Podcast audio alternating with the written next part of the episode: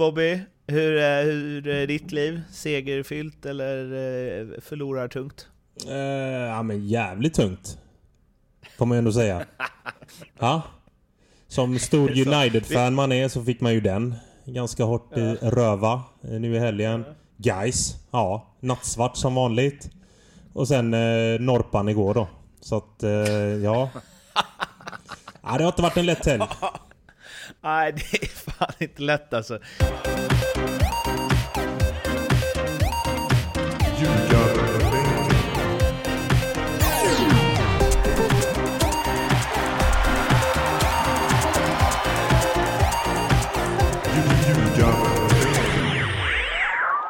Det här är Ljugarbänken i samarbete med NordicBet, och det har spelats Allsvenskan igen, och jag sa ju innan vi körde igång här, grattis till segern till dig Tobbe, och då frågade du vilken seger?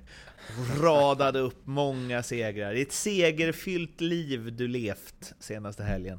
Ja, det får man ändå säga.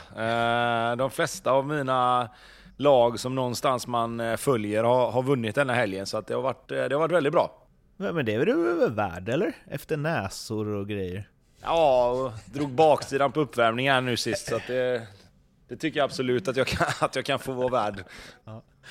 Bobby, hur är ditt liv? Segerfyllt eller förlorar tungt? Ja, men jävligt tungt får man ändå säga. Ja. Som stor United-fan man är så fick man ju den ganska hårt i röva nu i helgen. Guys, ja, nattsvart som vanligt. Och sen norpan igår då. Så att, ja. Ja, det har inte varit en lätt helg. Nej, det är fan inte lätt alltså. Lider med dig. Ja, jag har väl liksom Leksand 6 raka segrar, så jag mår väl också ganska bra, får man väl säga. Men nu ska vi inte prata hockey, även om Tobbe alltid liksom, vad säger man, proklamerar för att man ska göra det. Men ska vi börja med 5-0 Häcken i IFK Norrköping. Stod 0-0 i halvtid. Sen hände något. Vad hände, Bobby? Ja, fasen, det är en jäkligt bra fråga. Sånt här hände ju alltså min första tid i Norrköping 2011. Då kunde sånt här ske. Jag ska säga efter 2013-14 eller någonting så skedde inte det här. Så att det är sjukt. Det är en jäkligt bra fråga. Vad fan det var som hände där? Det var ingenting som stämde. Och på tal då om första halvveken, där de ändå såg lite vassa ut, Norrköping, men de var väl bästa laget där, va? Ja, alltså de är ju... Det finns lite hett där alltså, att hämta från första, men som sagt var en match på 90 minuter och har en total kollaps sista 45. Ja, då är det ju nattsvart. Sista 40 ska sägas, för att de gör ju mål. Wåhlemark gör ju 1-0 i 50:e och sen så bara rasslar det. Så att, ja, nej, jag kan inte svara på vad det var som skedde. Jag vet inte. Det är väl typiskt Norrköping när de väl börjar ändå, när det ändå känns som om det börjar dra ihop sig nu och börjar hetta till lite för att kunna vara med och fightas i toppstriden, vilket de hade varit om de nu hade vunnit igår. Så det är klart att då är det många som fallerar där, tyvärr. Det är ju... Jag vet inte, Linus Wahlqvist sa ju det efteråt att vi har haft några matcher mot Häcken då vi spelat bra och sen har de gjort omställningar och vunnit, att han tyckte han kände igen det där. Men nu, som han uttryckte det, dödar de oss totalt med sina omställningar. Och alltså, en tråkig grej med det här är ju, nu är det ju jämnt så in i helvete ändå. Men om Norrköping hade vunnit hade det alltså varit 5 lag inom 2 poäng. Mm. Nu är det bara 4, det är väl helt okej det med i och för sig. Ja, bara. Men just sett, för Norrköping var ju på G och då känns det väldigt konstigt att de liksom rasar ihop så jävla hårt. Även om försvarsspelet, vi har ju hackat på det lite tidigare, även om de fått ordning på det, så det är väl något ingripande där. Lund på 5-0, det är väl inte det som avgör direkt, men det säger väl någonting. Om vi ska hylla Häcken då, Wåhlemark, målet han gör, Tobbe, när han från stillastående vänder upp utan ansats och skruvar in den i bortre krysset. Sånt tänker jag att det är. Ja, men jag tänkte direkt så här internationellt där. Mm. Jag vet inte om man har de andra grejerna. Men... Ja, det tycker jag att man börjar skönja lite grann. Men det som du säger att alltså det som är med Wåhlemark är att han har ju en internationell höjd i sitt spel, tycker jag. Mm. Man kan snacka mycket om att han är ung och liksom, visst, han kommer behöva bli jämnare och hitta någon sorts kontinuitet i sitt spel och allt sånt där liksom. Men jag tycker redan nu att man ser att hans spetsegenskaper och han utvecklat så att de är på en höjd nu som kan ta honom riktigt långt. Vilket är jäkligt fascinerande att se på relativt kort tid. Han har ju liksom kommit från något liksom, ja men visst, han spelar i division 1 med Kviding och det var liksom inte, ja visst, jättebra spelare så, men det var ju inte så att man såg honom göra 15 plus poäng eller vad det nu kommer sluta. Nu har han gjort 6+5 tror jag, men han gör ju några poäng till i år, alldeles säkert. Det står ju idag, jag hade inte sett det, men att i Sportbladet att han jagas av italienska klubbar. Atalanta, Sampdoria, Genoa, Verona. Ja, varför inte? Som jag sa, jag tycker han har internationell touch i vissa delar av sitt spel. Han har en extremt bra träffbild med det där vänsterskottet. Det är ju det första skottet han vänder in i bortre krysset liksom. Och han har en förmåga att sätta sig själv i skottläge liksom. Alla vet att han är, nu drar jag den här stereotypen som jag hatar själv, men alla vet att han är väldigt enfotad. Det kanske han inte är, men där hamnar vi någonstans när han gör såna här mål. Och då, att man inte får stopp på han tyder på att han är extremt skicklig på att sätta sig själv i just de där lägena. Och han har, nu har inte jag sett alla Häckens matcher, men jag kan inte komma ihåg när man tittar highlights-paket jättemycket att han missar särskilt många öppna lägen heller. Jag menar 5-0 där är visst, det är ett friläge och det är lätt att vara avslappnad när det står 4-0. Men han trycker dit den liksom. Det är inga konstigheter, inga krusiduller. Han ska inte chippa, han ska inte runda målvakten, utan han litar på att hans bredsida är bra och trycker in den förbi Oscar Jansson som inte får någon jättehjälp i den här matchen. Men ändå 5 insläppta på en halvlek. Det hjälper ju inte hans status i Norrköping liksom. Även om jag, som jag sa, jag tycker inte att några mål är direkt kanske hans fel. Men det är klart att han har inte hamnat i någon bra sits där under det här året. Han har ju gjort bra matcher och han har gjort sämre matcher, men de sämre matcherna så har det runnit till lite och det är inte riktigt bra. Nu ska jag få in lite hockey här. Klart. Ändå. Men att han är son till Jens, är det va? Som jag inte har någon råkoll på, men jag har koll på hans farbröder Bosse och Jörgen Wåhlemark. Och det är väl fotbollens svar på Fimpen Eklund och William Eklund spelstilsmässigt. Det var väl inte så att Bosse Wåhlemark från stillastående skruvade in den i bortre? Eller? Nej, det skulle jag väl inte säga att det är det han är känd för. Nej, sen Jörgen var ju en jävligt fin spelare när det begav sig. Han var ju också mer åt kanske brunkarrollet, men han var ju rätt bra på det mesta, tycker jag. Så, liksom, det var ju en väldigt kompetent allsvensk forward när det begav sig, både i Ljungskile och i Elfsborg. Så att det var liksom inga konstigheter där, men det jag tycker är det som jag sa, att jag tycker att det som tog Patrik Wåhlemark till allsvenskan var ju de här sakerna som sticker ut. Alltså du måste ju ha någonting som sticker ut i division 1 för att något allsvensk lag ska plocka upp dig. Och det har han tagit och gjort. Alltså han har tagit ifrån, om han hade det på allsvensk nivå när han var i division 1, så har han tagit det till en lite högre nivå än allsvenskan nu när han är där. Och det är ju de här grejerna som kommer ta honom till alltså ännu bättre ligor och ännu större uppdrag liksom i framtiden.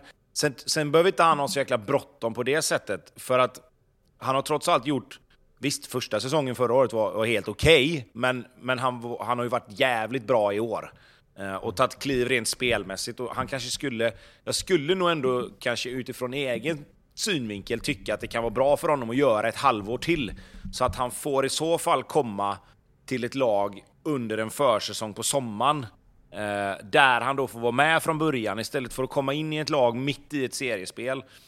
Antingen så är det ett lag som behöver en breddspelare för att man går för någonting, eller så är det ett lag som sitter i skiten och behöver ha in någonting för att röra om. Oavsett vilket så är det inte alltid så jättelätt att komma in mitt i ett seriespel när lagen redan, elverna är satta, trupperna är satta, du får någon tid här, någon tid där.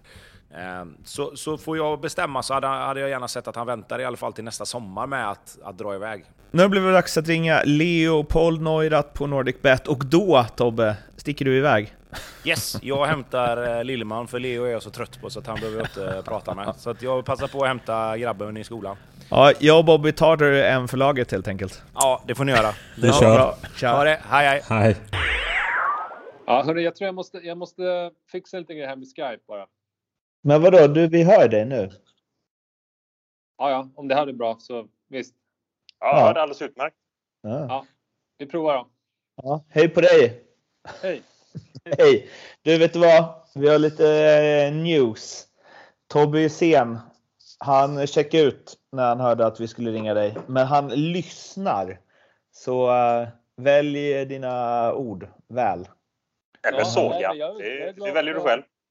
Ja, men jag är glad för Tobbes skull. Eller de klarar kontraktet precis ju. Med den här vinsten. Nej, vi ska inte ropa hej igen. De har ett ras till i sig skulle jag säga. Man vill ju jinxa det lite, det är det. Ja. Och sen kanonhelg för Bayern, och guys är ju inte ens på nedflyttning längre. De är ju på kval, va? Ja, men dock. Man får vara glad för det lilla, Bobby. Ja, men lite så kanske, men fasen. Såg första halvleken nu mot Värnamo och sen logga ut.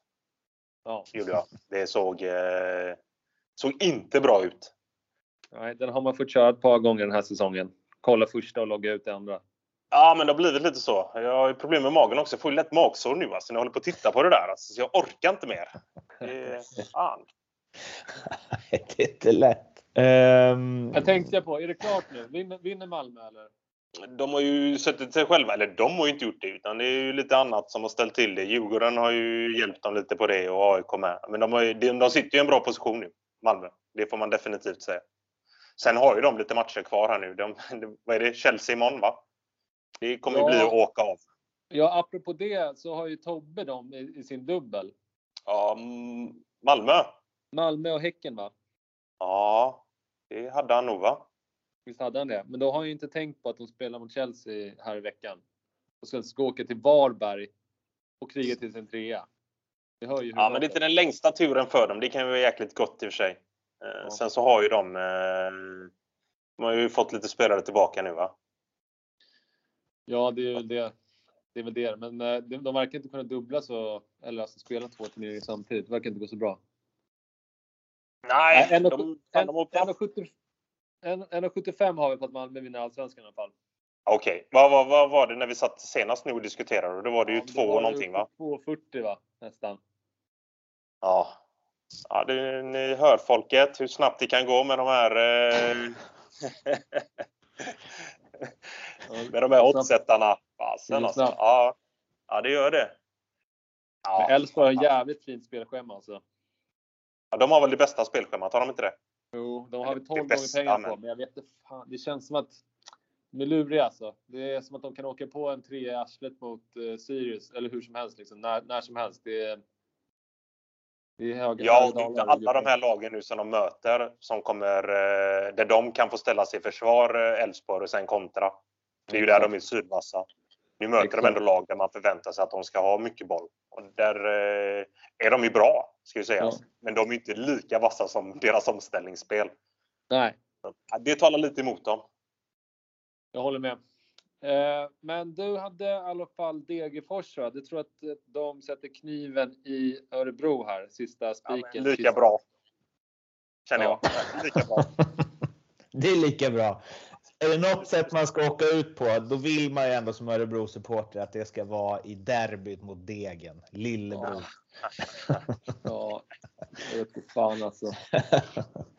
Ska kniven vridas om så ska den vridas om ett helt varv. Det är ju så gammalt. Jag tyckte det var ju, alltså, jag diggade stenhårt det Örebro gjorde nu. Visst, det är ju unikt med att ha sin tredje tränare under en säsong i Allsvenskan. Det har väl nästan aldrig skett tidigare, om det ens har skett. Men de fattade ju ändå att de behövde göra någonting. Och så såg man Lands första match här nu mot Göteborg och då tänkte man, dö Lands, har du ens fullt Allsvenskan nu det här året? Mm. Alltså hur kan du ställa dig i ett sånt försvar mot Göteborg i det läget Göteborg är i? Så då bara kände jag, nej, känns inte heller som han är liksom helt redo. Det var därför jag tänkte, ja men Degen löser det här. Ja. Ja, det har säkert en poäng där. Så får de ju tillbaka Edvardsen, va? Ja, och Nikola Djurdjic också förmodligen. Han spelade inte helt nu senast. Båda de två borta ändå vann de. Ja. Det säger ju rätt mycket om Allsvenskan. Det säger en del om Degen och Halmstad i den matchen i och för sig. Men, ja, men fast jag tror Degerfors löser det. Eller hoppas att de gör det. Och sen har du under 2,5 i Mjällby IFK. Den tror jag är riktigt, riktigt bra faktiskt, Bobby. Du imponerar när du tar med den. Ja, men hur... Gör inte Mjällby minst 4 i varje match nu för tiden? Jo, men nu, alltså förstår ni hur hårt det kommer funka på defensiven första halvleken? De kommer inte ha bollen på sin plan här, bara rulla runt. För det där målvaktsrekordet, nollan-rekordet. Men har de inte det ändå? Han behöver den här halvleken också, så är det helt spikat. 44 minuter behöver han.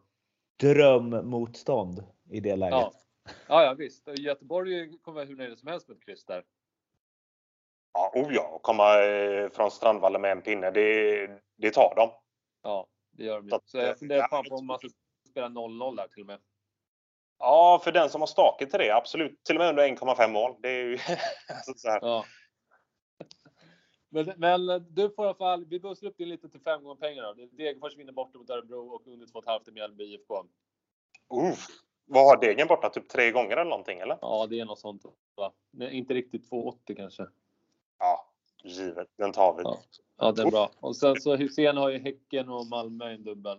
Den ger 3,32 på sidan. Han kan få 3,50 eller något sånt där. Men alltså jag är osäker på Malmö alltså, faktiskt. Men hade han varit här själv, där hade jag sagt stryk Malmö så tar Bayern minus 1,5 istället. För den är 100%. Alltså du har väl ändå så att du kan backa upp det här, Leo. Det har väl gått ganska bra för dig när du har gått in och rättat Tobbe. Ja, exakt. Men undrar om man ska gå in och rätta Tobbe utan att han vet om det. Tobbe Bajmus 1,5 istället i Malmö. Kan man bara korrigera det i efterhand? Men alltså man kan alltid skriva historien. Vi har ju den lyxen. Ja, faktiskt. Ja, men då vet vi det till nästa vecka i alla fall att jag ville byta ut Malmö mot Bayern, men vi får se hur det blir där. Ja. Cool. Det var alles. Ja, bra. Ses så. Ha det. Gött, Leo. Ha det gött. Ciao. Hej.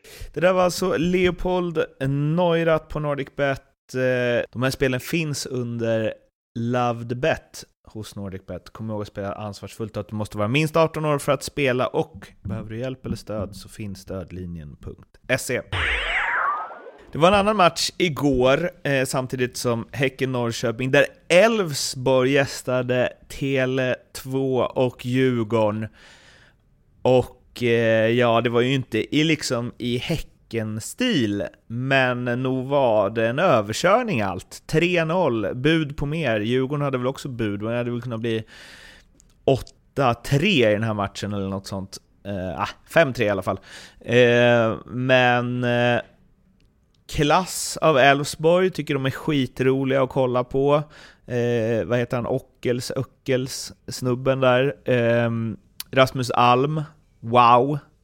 Vilket jävla... Och det sa vi för ett tag sedan. Har inte han gjort fler poäng? Det är ju helt otroligt.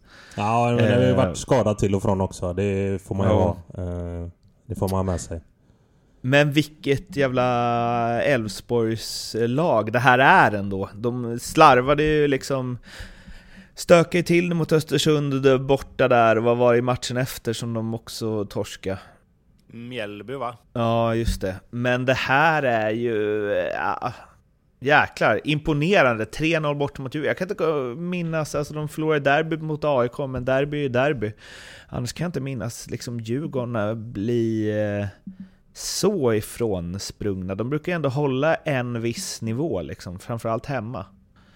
Men grymt tycker jag. fanns en fruktansvärt bra match, ska sägas. En riktigt jäkla bra match. Den hade allt. Det var grinigt. Det var högt tempo. Det var mängder med målchanser. Och bra fotboll. Från båda lagen, ska sägas. Alltså Djurgården gör en bra match. Eller bra match gör de inte, förlorar ju med 3-0. Men de gör ju väldigt mycket bra. Men det är ju det här omställningsspelet som Elfsborg, när de är på det här humöret, är klart bäst i Allsvenskan. Och det här är ju en matchbild som passar dem perfekt. Och speciellt också med Djurgården som ändå har ett så jäkla högt försvarsspel. Och är jäkligt skickliga på det. Men när Elfsborg får använda sina ytor och använda sina vingar. Alltså deras yttre forward som har fruktansvärt speed. Ja, då går det undan. Och det är ju som du säger här, Mårten. Alltså så här, 5-3. Ja. Mycket möjligt att det hade kunnat bli det om lägen hade suttit. För att det var väldigt mycket målchanser åt båda hållen. Och kul att se Rasmus Alm igen. Han hade ju en fantastisk säsong förra året. Tog väl över lite när... vad heter han? Nu står det stilla. Som försvann till AZ. Jesper Karlsson. Ja, men axlade väl lite den rollen där och var jäkligt bra. Sen har han följt ju lite här nu under våren. Det var ju det som när han gjorde sitt första mål, Tobbe. När var det? Vi satt och diskuterade för några omgångar sedan med Häcken. Vilka var det emot? Fasen, det var det hans första mål, sa vi då. Men ja, nu tycks han ju ha hittat tillbaka lite igen. Och, ja, grym match. Jäklar vad bra han var. Inte bara han, ska sägas. Det var mycket som var bra där i Elfsborg. Men ändå får man ju säga, liksom, absolut bra match, bra Elfsborg, toppmatch, kan gå åt båda håll. Men det måste ju vara en besvikelse för Djurgården, va, Tobbe? Jo, men det är klart att det är. De såg ju sin chans någonstans att sätta sig i förarsätet, givetvis. Mot ett Elfsborg då som kanske kommer med lite tveksam form. De hade 3 raka torsk och sen slog de Blåvitt som var en match där, ja, men Elfsborg vann klart rättvist, men det var fortfarande bara ett mål och det var liksom ett kanonskott där eller en fast situation, så hade det kunnat bli poängtapp där med då. Så att jag tror att Djurgården såg en ganska bra chans att kunna straffa Elfsborg på det sättet som de brukar göra, med att vara tunga och sätta fart på bollen, sätter in bollarna mot straffområdet tidigt, skapa situationer därifrån sen där både Mange Eriksson och Findell brukar vara bra på att plocka upp bollar och sen sätta in den igen i en så kallad andra våg då.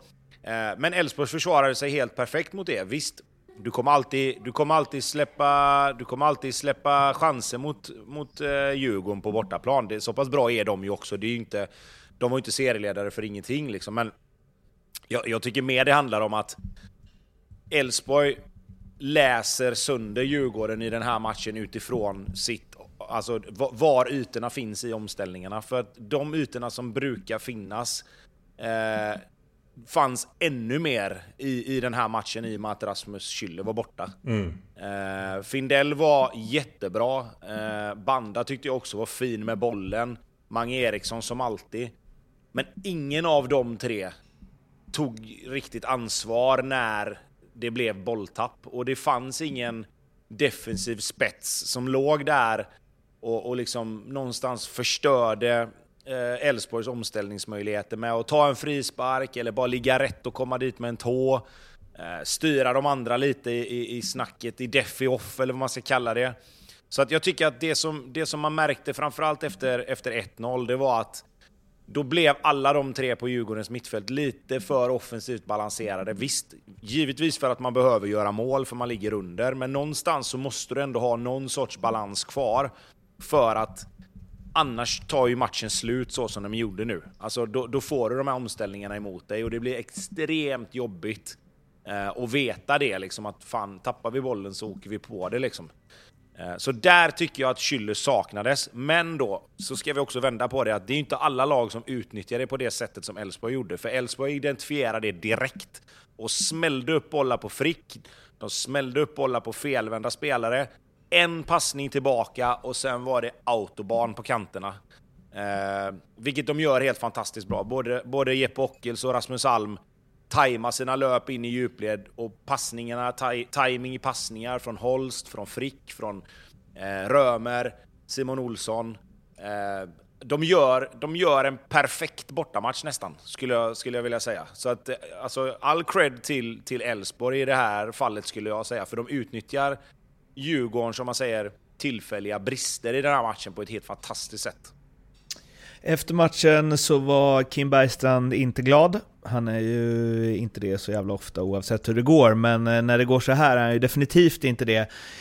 Och i en intervju i Discovery efter så fick väl laget sin del av den sleven, men framförallt Kalle Holmberg kritiserad för att inte ha kvalitet. Bobby, det är väl, har du lirat med honom? Med Kalle? Nej, det har jag inte gjort. Det är bara att han är, det är bara att båda spelat i Norrköping med flera års mellanrum säkert. Men det är ju liksom en Kalle Kula gillar man ju. Så jag känner ju direkt, oavsett vad jag står i, liksom, hur mycket sanning det finns i det Kim säger, så tycker jag att det är fel. Jag är Kalle Kula här framför Kim. Men vad säger du om intervjun? Ja, nej, men det är klart att han gör ju det han ofta gör, tycker jag. Försvara sig själv lite mer, och brukar ibland när det har gått lite sämre för laget ute på plan. Ja, men kanske inte enskilda spelare, men hysta laget under bussen. Det tycker jag att både han och Tolle är mästare på att göra ibland. Helt fel. Fast att hänga ut en enskild spelare så där. Samtidigt också som vi alla andra som ser Djurgården fattar ju att det är nian det är problem med idag. Det behöver man ju inte vara en hjärnforskare för att liksom komma fram till att, alltså, de har ju ingen nia som har producerat de här 10-15 målen som behövs för att kunna vara med och fightas hela vägen. Nu är de ju ändå där uppe utan att ha haft en egentlig nia. Och där är ju, där tycker jag han gör helt fel, Kim. Det är ju fasen, som tränare behöver du brösta den här grejen, men det här låg på dig. Du blev helt utmanövrerad av din vet du det? Din motståndare, din kollega. Jimmy Thelin hade läst sönder ditt spel. Inte laget, utan ditt spel, och komma in i den här matchen. Så att alltså jag ofta när man ser både Kim och Tolle så tycker inte jag att de tar på sig det som tränare när de åker på sig såna här förluster. De är väldigt, väldigt snabba med att peka finger. Men just de här enskilda spelarna, där har jag inte sett Kim tidigare. Det tyckte jag den var extrem. Han har en annan nia på bänken. Han slänger inte ens in honom i den här matchen. Han slänger in en mittback som forward istället för Emir Kujović. Alltså det är ju verkligen att bara pissa på dina nior som du har. Alltså. Men man kan ju också argumentera. Jag förstår liksom så här, ja, ibland kan jag tycka. Sen gillar ju spelare det, antar jag, när tränarna tar liksom smällen, även om alla vet hur det egentligen är, att man alltid står upp för sitt lag och så vidare. Men det går ju ganska lätt att vända på det. Alltså utifrån att så här, ja, Kalle Holmberg har varit dålig. Emir Kujović har ju varit katastrofdålig, uppenbarligen, eftersom han inte ens får spela.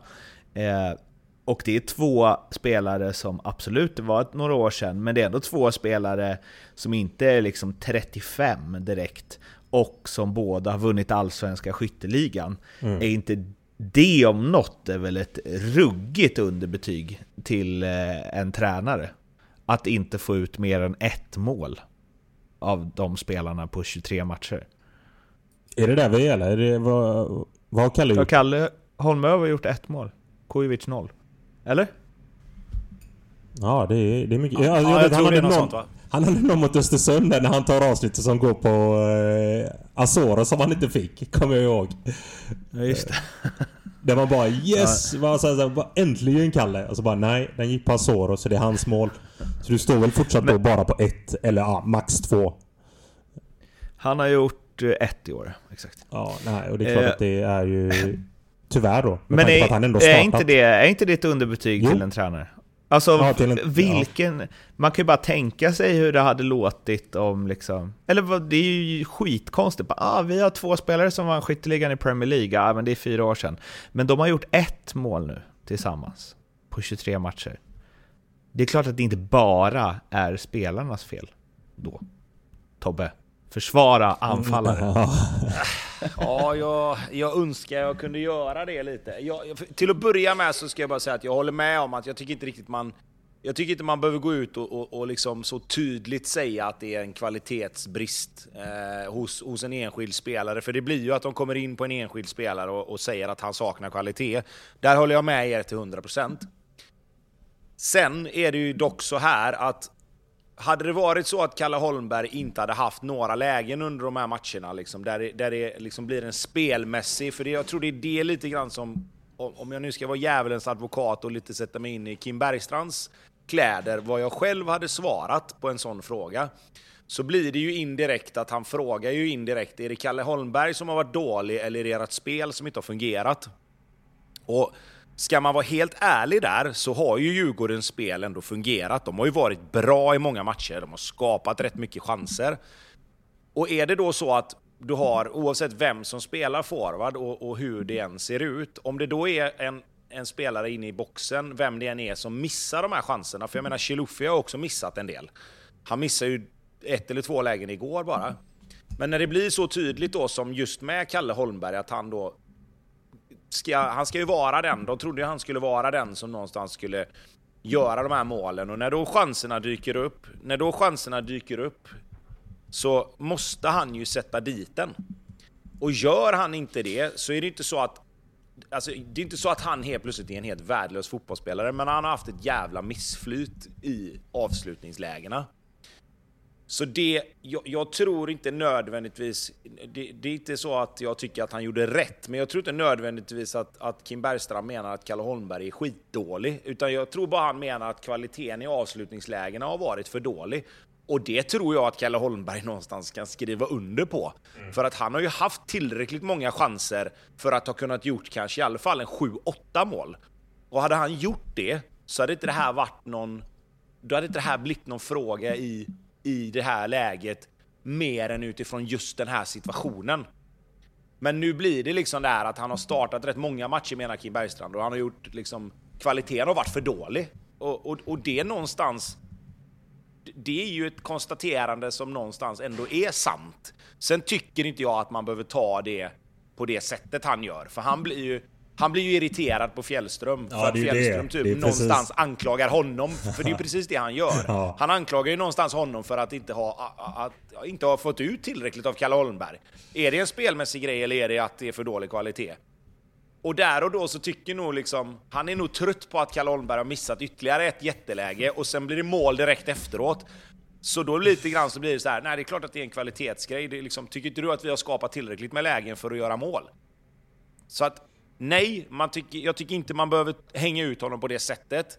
Men jag kan förstå att det blir så i det läget när man någonstans i affekt efter en match. Sen för att det är Kim Bergstrand så vet man ju inte. Det kan ju vara helt utstuderat. Vilket gör hela grejen liksom att man vill ju egentligen inte försvara honom. Och som jag sa, jag tycker det är fel att göra det. Men jag förstår vad han vill åt ändå. Om ni förstår vad jag menar. Ja, absolut. Och det är ju som du säger där också. Jens Fjällström, han är ju inte sen med att liksom lyfta upp det här.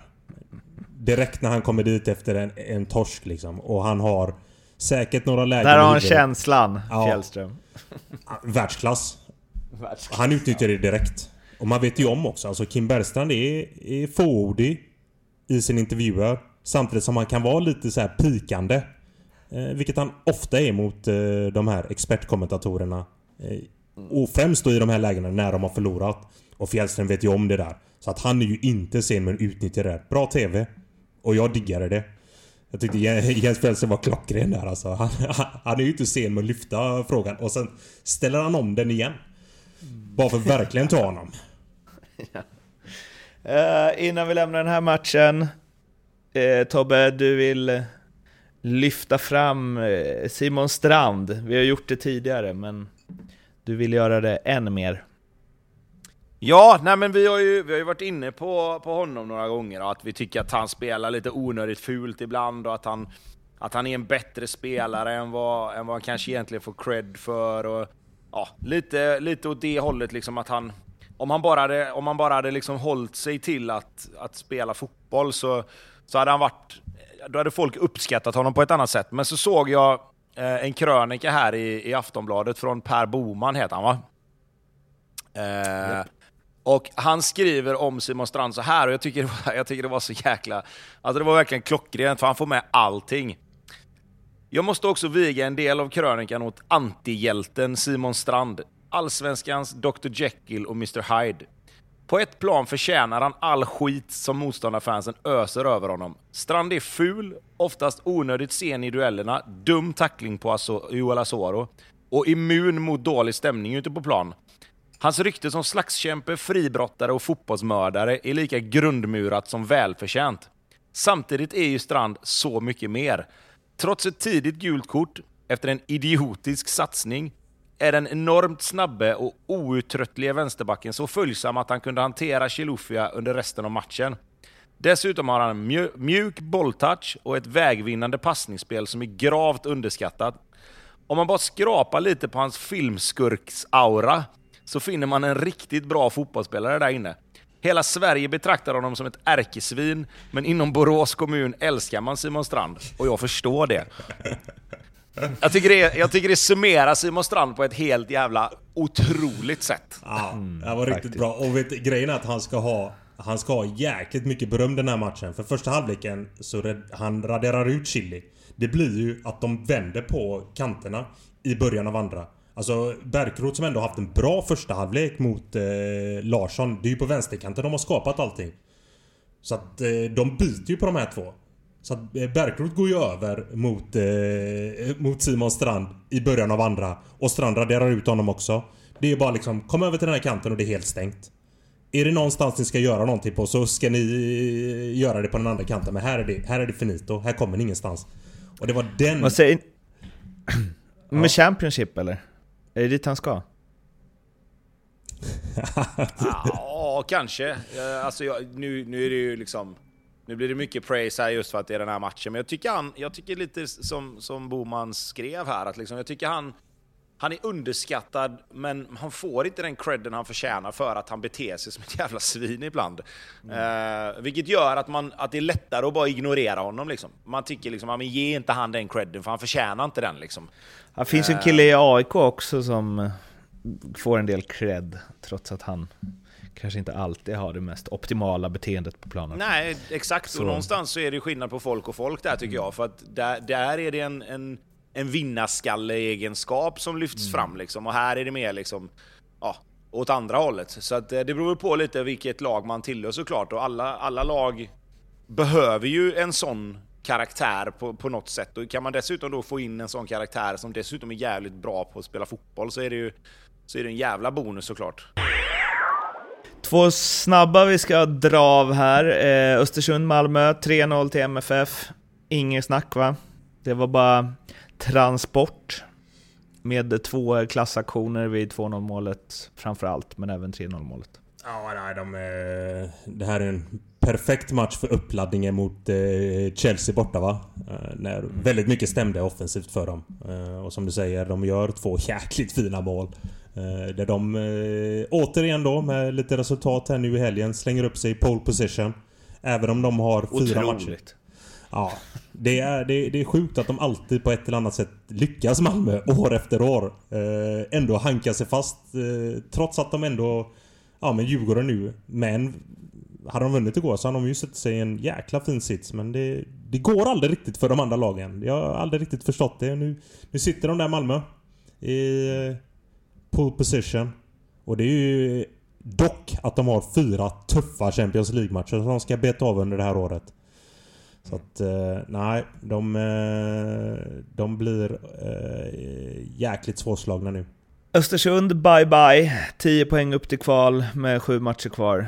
Det är ju 10 poäng och 16 mål ska ju sägas. Mjällby, Kalmar. Mjällby. Vad fan har hänt egentligen? Det är liksom Stod det 3-0 efter 17 minuter mot Kalmar, som vi liksom charmats av så oerhört. Men det, alltså när jag såg highlightsen från den här matchen kunde inte låta bli att skratta lite, för det är verkligen, alltså 1-0 målet den rullar, den, alltså kan inte vara många centimeter från de två som glidtacklar att den där bollen ska gå in. Men alltså nu ska inte jag vara för kritisk här, men ska inte någon av dem få bort den? Jo, inte det är nästan dåligt gjort att missa av båda, eller? Jo. Ja. Men fast nu har jag har inte sett den från vinkeln bakifrån, för det ser ju alltid ut som det är jävligt nära när man tittar på det live liksom, så ser man det från en annan vinkel så bara nej, han var aldrig riktigt nära. Ja, men här känns det som liksom, det känns alltså, som den första gubben typ stör den andra gubben. Ja. Alltså man blir mörkrädd ibland på målvakter, hur dåliga de är på att läsa spel utanför deras egna straffområde. Alltså vad gör du där ute, gubben? Alltså varför springer du ut dit? Alltså han är ju inte ens nära. Och komma först på bollen. Och det blir bara så här, fan, håller i straffområdet. För att många av de här målvakterna, de är dålig spelförståelse utanför straffområdena. Sätt inte det laget i den positionen som du gör där. Uff. Och så fri hade han inte blivit. Nej, de var ju med kvar, hade han stått kvar innanför straffområdet så hade ju, känns ju ändå som om någon hade hunnit ikapp honom. Ja. Sen har de ju, är det innan 2-0 målet tror jag, då det är någon räddning på mållinjen där. Eller när det är efter, innan 3-0 målet är det ju. Där man tänker, alltså som är så himla, ja men riktigt, ja, det är klart att det är bra gjort av backen, men det är också, alltså allt går ju med dem. De står rätt, bollen kommer rätt och så vidare och så vidare. Alltså men de gör det ju bra också. Omställningsspelet är grymt. För det, först tänkte jag att var det Elfsborg de gjorde 4-0 på också, va? Då tänkte jag att det var Elfsborg som var slarvade och var ute och valsa för mycket, att det var därför det var öppna gatan hela tiden. Men nu var det var öppna gatan här med, så det är ju bra omställningar. Och sen får Jakob Bergström avsluta med det minst Jakob Bergströmska målet man sett. Ja, vi sa det. Man vet att allting går ens väg. Om till och med Jakob Bergström klackar in ett mål, då vet man att man har en sån match att allt kan hända liksom. Nej, jag skulle någonstans vilja säga, vi var inne och kritiserade Kim Bergstrand där innan för att han är lite som han är. Alltså, har vi fått se facit på ett tränarbyte här i Mjällby eller? Alltså, de tar in Anders Torstensson, och visst, han kanske inte fick den liksom effekten han ville med en gång, alltså pang, men fan alltså 8 raka jävla nollor, snacka om att gå tillbaka till basic. Snacka om att någonstans bara okej, jag vet vad vi behöver göra, vi behöver sluta släppa in mål. Så done, dusted, pang. Alltså jag tänkte på det, tänk, de har alltså 8 raka nollor och vad är det, 4 vinster och 4 kryss, är det så? Kan det vara det? Ja, det kan det vara. Ja, exakt. Jag menar, tänk om de inte hade haft det. De hade ju varit lika dåliga som Örebro. Alltså tänk om det bara hade fortsatt i liksom samma veva som det var innan. Då hade de ju inte haft, så mycket poäng. För så jäkla safe är de ju inte. Nej. Nu har de ju liksom, de har ju, vad är det, 4 poäng ner till kval, va? Eller om det är 5.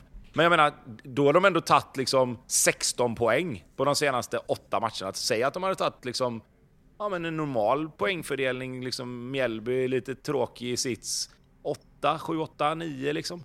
Då hade de ju varit där nere. Då hade de ju haft lika mycket poäng som Örebro typ.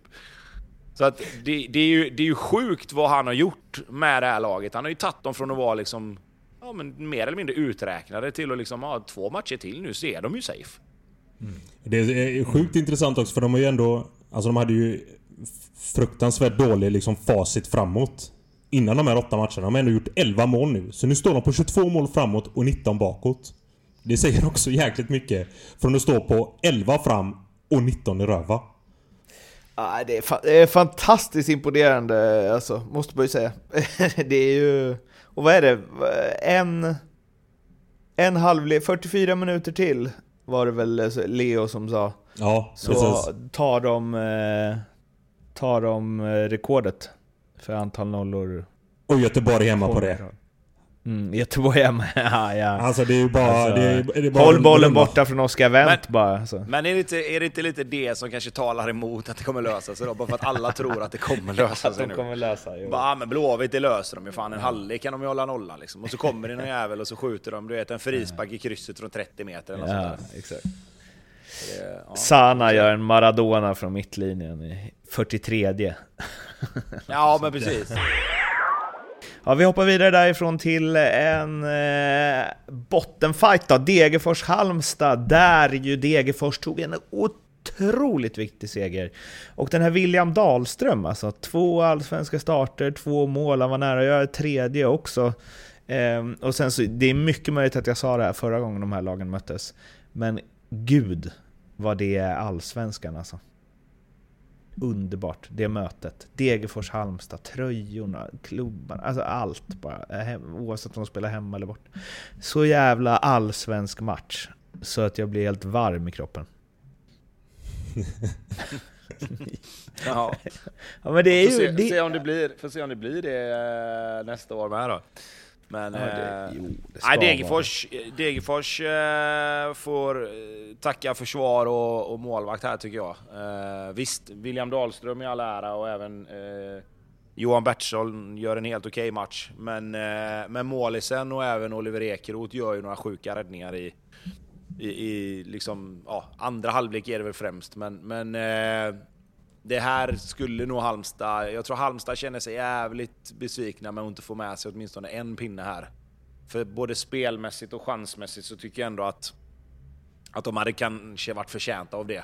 Men som sagt, du ska överlista målvakten och när målvakten inte är på plats så var Oliver Ekeroth det. Så att Degerfors ger sig själv en jätteboost här inför avslutningen. Nu ska vi bege oss upp till... Stockholm igen, Hammarby AIK derby 1-0 vann Bayern med och ska de ju tacka Amo för. Det var tredje hemmamatchen i rad han gjorde mål. Vad säger ni om det här derbyt som på något sätt, det här håller förstås inte Hammarby-supporterna med om, men eftersom liksom det AIK-Djurgården var nyss och det som den matchen innebar då. Så det är klart att det är viktigt för Bayern att sätta stopp för AIK mot guldet. Men jag kände inte riktigt samma taggning inför den här. Eller den gick lite, men det kändes inte riktigt lika hypad. Eller är det bara jag? Nej, alltså hypen runt omkring det här derbyt var väl också ganska hett, skulle jag säga. Det var ju, alltså om man tar trycket på Tele 2 så är det ju, ja, det är ju någonting helt unikt, och speciellt när det är liksom närmare 30. Så att, ja, jag kände det. Jag kände inte det att det speglade sig riktigt på matchen. Så kan vi säga. Jag tycker ju första halvleken är liksom ganska tam, och speciellt från AIKs sida. De kommer inte riktigt upp i någonting speciellt alls, vilket är ovanligt att se, tycker jag. Det är så här, att de är ramstarka bakåt. Vad de blev uppsvingade här nu. Speciellt av Ludvigsson där på 1-0-målet. Herregud. Den ser man väldigt sällan alltså. När Seb står där också i försvarsposition mot Ludvigsson, då tänker man, det här är... Han kommer väl gå in på kropp och bara ta boll, Ludvigsson och allt. Alla kommer skrika efter straff och han kommer bara skaka av sig det. De får en hörna, Hammarby, och den nickas bort typ. Men wow vad han blir dragen där. Och sen Amo kommer ju otroligt fint in där. Och det var ju också en sån här situation som man i den här matchen såg fram emot något så jäkligt. 81 mot Amo. En av Sveriges bästa vänsterbackar mot en av ligans bästa... högerwings. Men den vann ju Amo ganska klart alltså. Ja, det är som du säger, man fick inte riktigt den här pulsen med tanke på att matchen speglade kanske inte riktigt atmosfären som fansen ändå fick ut där. Och det hade ju mycket med att AIK inte kommer upp någonting. Återigen liksom så här, vi pratar ju om det, jag har ju varit på det ganska ofta, att det här är ju Henoks tid. Alltså nu när vi kommer in mot hösten, för nu spelar de om ett nytt kontrakt för nästa år. Och det är alltid nu i Henok börjar steppa upp och göra sina goa baljer. Helt iskall i den här matchen. Helt iskall. för har inte fått ut någonting speciellt av honom nästan under hela säsongen. Och det kändes och det såg ganska tydligt att Stefanelli saknas en sån här match. För där har du ju en sån spelare som bara går igång på det här och får med sig laget. Så att det var lite segt med tanke på att jag tycker inte att AIK kommer upp i någonting. Men Hammarby gör jäkligt mycket bra och jag tycker att de vinner rättvist. Amo, det är ju... ja, fan vad det går ibland. Lätt att glömma att han bara är 19 alltså. Men när han är på humör, han sysselsätter dem ju helt själva, AIKs försvar. Och då är det ändå ett bra försvar. Ja, vi pratar om Patrik Wåhlemark och jag tycker att Amo egentligen är... Amo är väl snäppet kanske före just nu, men jag skulle vilja hålla de två ungefär ganska... Eller nej, fan, jag skulle nog säga att de är ungefär lika i sin utveckling liksom. Det blir väl kanske att Amo blir lite extra hypad för att han spelar i ett Stockholmslag. Men jag skulle vilja säga att de två är ju jäkligt lika i sin fotbollsutveckling, eller vad man ska säga. Alltså, Amo är ju lite mer tuta och kör på så sätt att han tar ju bollen och springer mer i vissa lägen. Liksom. Wåhlemark kanske ser lite mer alltså, spelintelligens i. Amo har kanske en lite annan fart. Även om Wåhlemark inte saknar det på något sätt, men de har egenskaper och de har spetsegenskaper som kommer ta dem alltså långt. Där är de ju extremt lika. Båda vänsterfötter, bra avslutare, duktiga en mot en, duktiga på att ta sig till sina lägen liksom. Så att väldigt, väldigt spännande spelare och har varit bra fram och tillbaka liksom, precis som du säger, men man glömmer att de är rätt unga de här killarna liksom, att de måste få ha sina ups and downs och kan inte vara sylvassa i alla matcher, men när den här höjden väl kommer in i matcherna kan det vara extremt högt ibland. Han hade ju en situation här i andra när han chippar över Sotte va? Och sen på volley vände kant. Ja, den var alltså, jag är så här, ifrågasatt hans passningsspel lite. Jag tycker att han jagar fram passningarna ibland när han försöker leta och trä igenom 15 spelare typ. Men den där passningen som han drog där tänkte jag bara okej. Jag satte mig ner ganska fort och nu tänker jag inte ifrågasätta hans passningsspel med, för när man gör en sån där grej, liksom en chip över Sotte och sen på volley bara smäller ute på andra kanten och det bara sitter på läppen, och tänkte jag, okej. Killen har det och han har jäkligt mycket i sin repertoar. Han kommer komma långt. Viktigt för Bayern liksom nosa i fatt lite på Europaplatserna där ändå. Även om man är lite för långt bak tyvärr. Ja, de kanske är det. Men jag vet inte om det ändå ger något. Alltså, slå AIK pajar lite för dem. Ja, men det är viktigt nu för dem, speciellt när fansen kommer tillbaka. För att det är ju en tydlig korrelation med Hammarby 2020-2021 nu på slutet här, vilket jag tror att de vill visa. När den 12:e gubben är där och närvarar så kommer de bli vassa. Och det var jättetydligt i den här matchen. Så att det är viktigt att avsluta bra här nu med sina fans i ryggen. Det kan de ta med sig inför 2022 sen. Sist men inte minst då, så Gamla Ullevi. Och om det är någon gång, det här har jag sagt förr, men om det är någon gång ska sägas i Göteborg, och när han är Göteborgsspelare, så är det väl ändå nu som vinden har vänt. Eller? Den har man inte sett i tidningarna eller någonting sånt. Nej. Den var du först med. Ja, någon ska vara det också. Inte alls. Nej, men först och främst alltså, jätteskönt givetvis för alla oss som håller på Blåvitt att det blev en seger i första hand, och framförallt att kanske Oscar Wendt fick spela huvudrollen i andra hand. Han har ju varit kritiserad och kanske med all rätt. Han har varit sett lite seg ut om man säger så. Men den här matchen så tycker jag inte bara för att målen kom, utan även för att han han gjorde mycket rätt. Och det var många i Blåvitt som var bra i den här matchen. Och vi kommer komma till det kanske sen, varför det var så. Men jag tycker ändå att vi får ju ta det, för att Örebro var ju fruktansvärt dåliga. Alltså det var liksom, nu blir jag lite så här att man vill inte ta det, men så som Örebro spelade första halvlek. Jag hörde att Bobby var inne på det lite grann i det här snacket med Leo. Men alltså man får inte komma ut i en match. När du måste vinna en match för att någonstans haka på, då får du inte komma ut och ställa dig på halva plan och bara, här, försök göra mål så ser vi hur länge vi kan hålla undan. Alltså, hade jag varit Örebro-spelare, jag hade varit fullständigt skogstokig. Alltså, det är liksom bara ge bort initiativet till det laget som kanske någonstans har varit ännu sämre än oss själva liksom. Jag fattar inte det. Nej, och det var ju så här, mitt tankegångssätt gick ju så här, fan, har han följt Allsvenskan i år? Alltså det var verkligen så jag tänkte. Har han följt Allsvenskan i år? Vet han hur det har sett ut där ute i matcherna i år? Alltså varför ställa det i en 5-2, vad var det nu? 5-2-3 spelar de. Och så har du Mehmeti, du har Hamad och du har Besara som de tre spelarna där fram. Ingen av dem är ju direkt några speedkulor. Det är ju bra spelare som vill ha bollen på fötterna. Men om du ska ha en sån def, varför spelar man inte med en sån spelare som Friday som ändå har lite speed, om du ändå ska dunka? För att det fanns ju inte, första halvleken var ju, det är ju bland det värsta man har sett i Allsvenskan tror jag.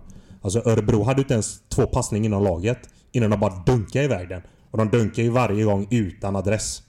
Det var ju verkligen såhär bara, har ni verkligen kommit hit till Göteborg för att inte spela fotboll och verkligen hoppas på att ni får med er en poäng på det?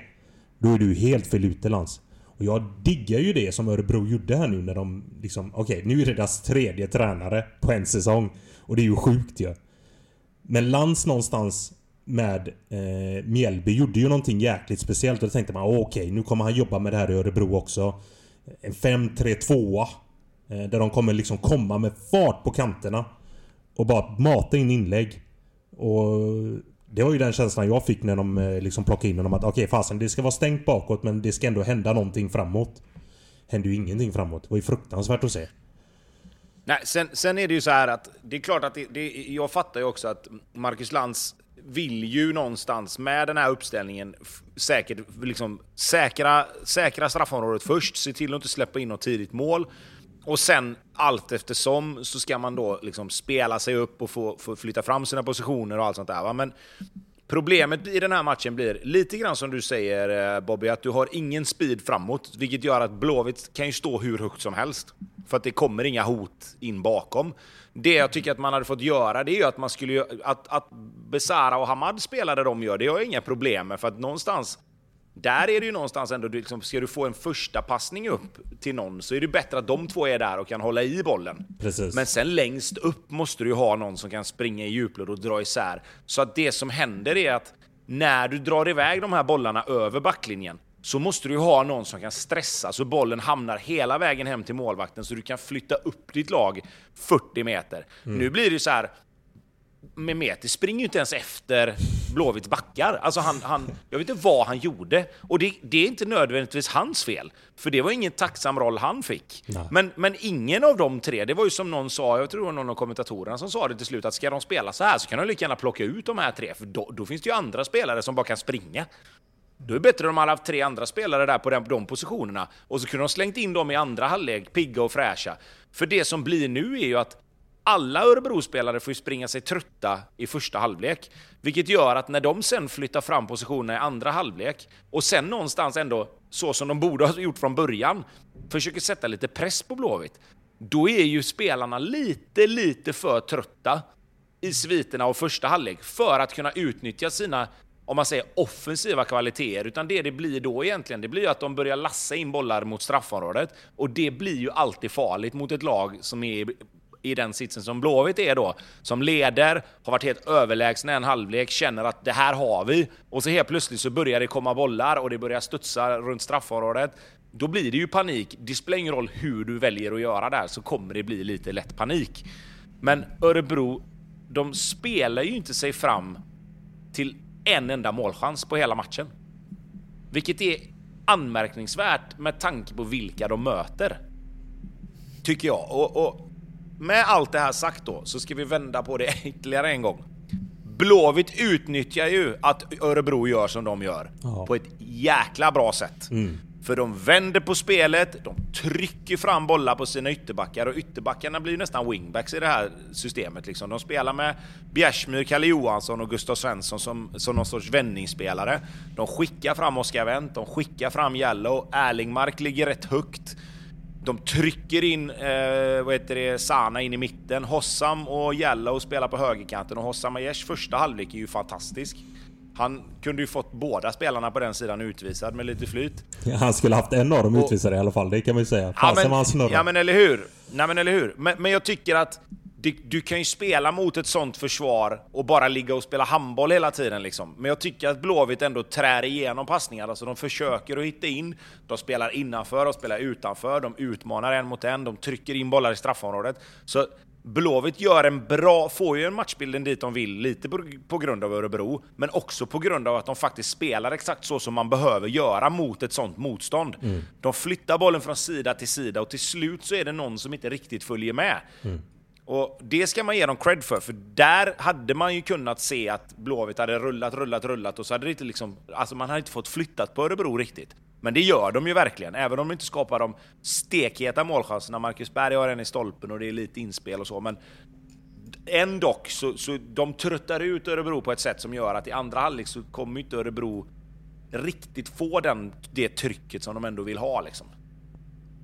Nej, det är mycket Göteborg gör väldigt, väldigt mycket bra grejer och spelar väldigt mycket rätt i första halvleken, vilket gör att de får ju med sig publiken från minut ett verkligen. Och det är klart att England har ju på ett eller annat sätt bestämt sig för att sluta upp bakom grabbarna nu, och det såg man ju verkligen. Men det blir ju ofta det här också, speciellt om de inte riktigt hade kunnat lösa det här nu i första med det här målet som Wendt gör, det här magiska målet. Så hade det kunnat bli väldigt, väldigt lätt för fansen att börja och vända några av grabbarna ryggen. Men med tanke på att Blåvitt ändå gör den första halvleken så tror jag inte det hade skett, utan man såg verkligen att här fanns det väldigt, väldigt mycket som de gjorde rätt. Och det var ju som Tobbe var inne på här nu med Hosam Aiesh. Det är hans bästa första halvlek i Blåvitt någonsin. Jag har aldrig sett honom så här. Det här var ju Östersund i honom. Sen man gjorde mycket rätt, och du vet, bara trummade hela tiden, och Jallow kom på överlapp, fick inte alltid bollen, vilket kan vara jäkligt frustrerande som ytterback, det vet man själv om. Men de där två på den kanten gjorde sjukt mycket rätt, och sen det hade gått 15-20 minuter och hade redan fått 6-7 hörnor. Det var mycket som funkade för dem i den här halvleken. Det är ju grejer som man definitivt kommer bygga vidare på här nu, där man ganska tydligt nu tycker jag ser med den här vinsten att Blåvitt, de kommer fan lösa det här. De kommer lösa det. Inte ganska enkelt, men de kommer lösa det. Tobbe, kommer de lösa det? Jag tänker att allt du säger om Örebro och det, alltså, även som Stare stod efteråt, så kände jag absolut självförtroende, push, rätt riktning. Man gör det bra utifrån hur Örebro bestämmer sig för att spela. Men det är ju, alltså Örebro är ju så dåliga, så alltså det är ju helt jävla otroligt alltså. Och Giloan Hamad som har kommit hem och är liksom sämst av alla skulle ta, vad var det? Örebro ska ut i Europa och hej och hå. Men nu är det ju Mjällby borta, Djurgården hemma, sen Degerfors borta, Malmö. Alltså det är ju inte så att det kommer bli lite annat med Mjällby borta. Jo, men så är det. Och det tror jag faktiskt att de även... Jag tror inte att det kommer infinna sig någon sorts övermod eller hybris på grund av det här. För jag tror att spelarna också kände att Örebro var dåliga. Mm. Det tror jag absolut. Så att jag tror att det kommer göra är ju att många av de här spelarna som har varit lite kritiserade, typ Oscar Wendt, Gustav Svensson, Hosam Aiesh, att de får göra bra matcher ändå, att de går ifrån den här matchen och känner fan, idag var jag ändå bra alltså. Oavsett motstånd, du kan ju bara spela mot dem du möter, och de tre spelarna var bra alltså. Gustav Svensson låg exakt rätt, och anledningen till att Blåvitt hela tiden kunde trycka på, det var för att han läste spelet jättebra, låg på Hamad, låg på Besara, vann bollarna där ihop med August Erlingmark, så att det hela tiden kom. Alltså Blåvitt tog hela tiden tillbaka bollen. Och sen i andra halvlek när Örebro börjar trycka in bollar i straffområdet så är han en av de som nickar bort väldigt mycket bollar. Han nickar bort en hel del hörner och frisparkar. Så att han gör en kanonmatch utifrån den rollen han ska ha. Men han kommer med till sin rätt också utifrån att de båda två liksom växeldrar lite grann när det blir att han får spela med August Erlingmark istället. För att de två är ganska... Alltså... De gör lite samma saker och då måste även de göra det andra, liksom, om man säger. Men även som jag sa, Hosam Aiesh, Oscar Wendt, de var ju prickfria bakåt egentligen, skulle jag säga. Kalle Johansson gör kanske sin bästa match i Blåvitt. Och jag tror att det kommer betyda mer, liksom, den självförtroende-boosten, att de spelarna känner att fan nu...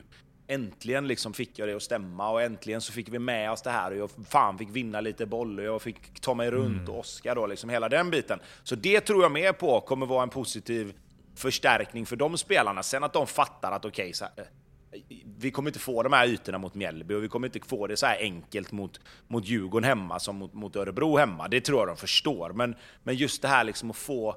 Alltså kunna andas lite. Du vet, kunna släppa ner axlarna lite och bara känna att okej, vi vann i alla fall. Vi slog de här som alla trodde vi skulle slå och som vi var tvungna att slå. Det var ju skönt ändå. Alltså, så att det är klart att det är en jätteskön känsla ändå. Jag tror fan att den här veckan kommer bli ganska mycket enklare att gå och träna liksom, och ta sig mot Mjällby på något sätt. Liksom.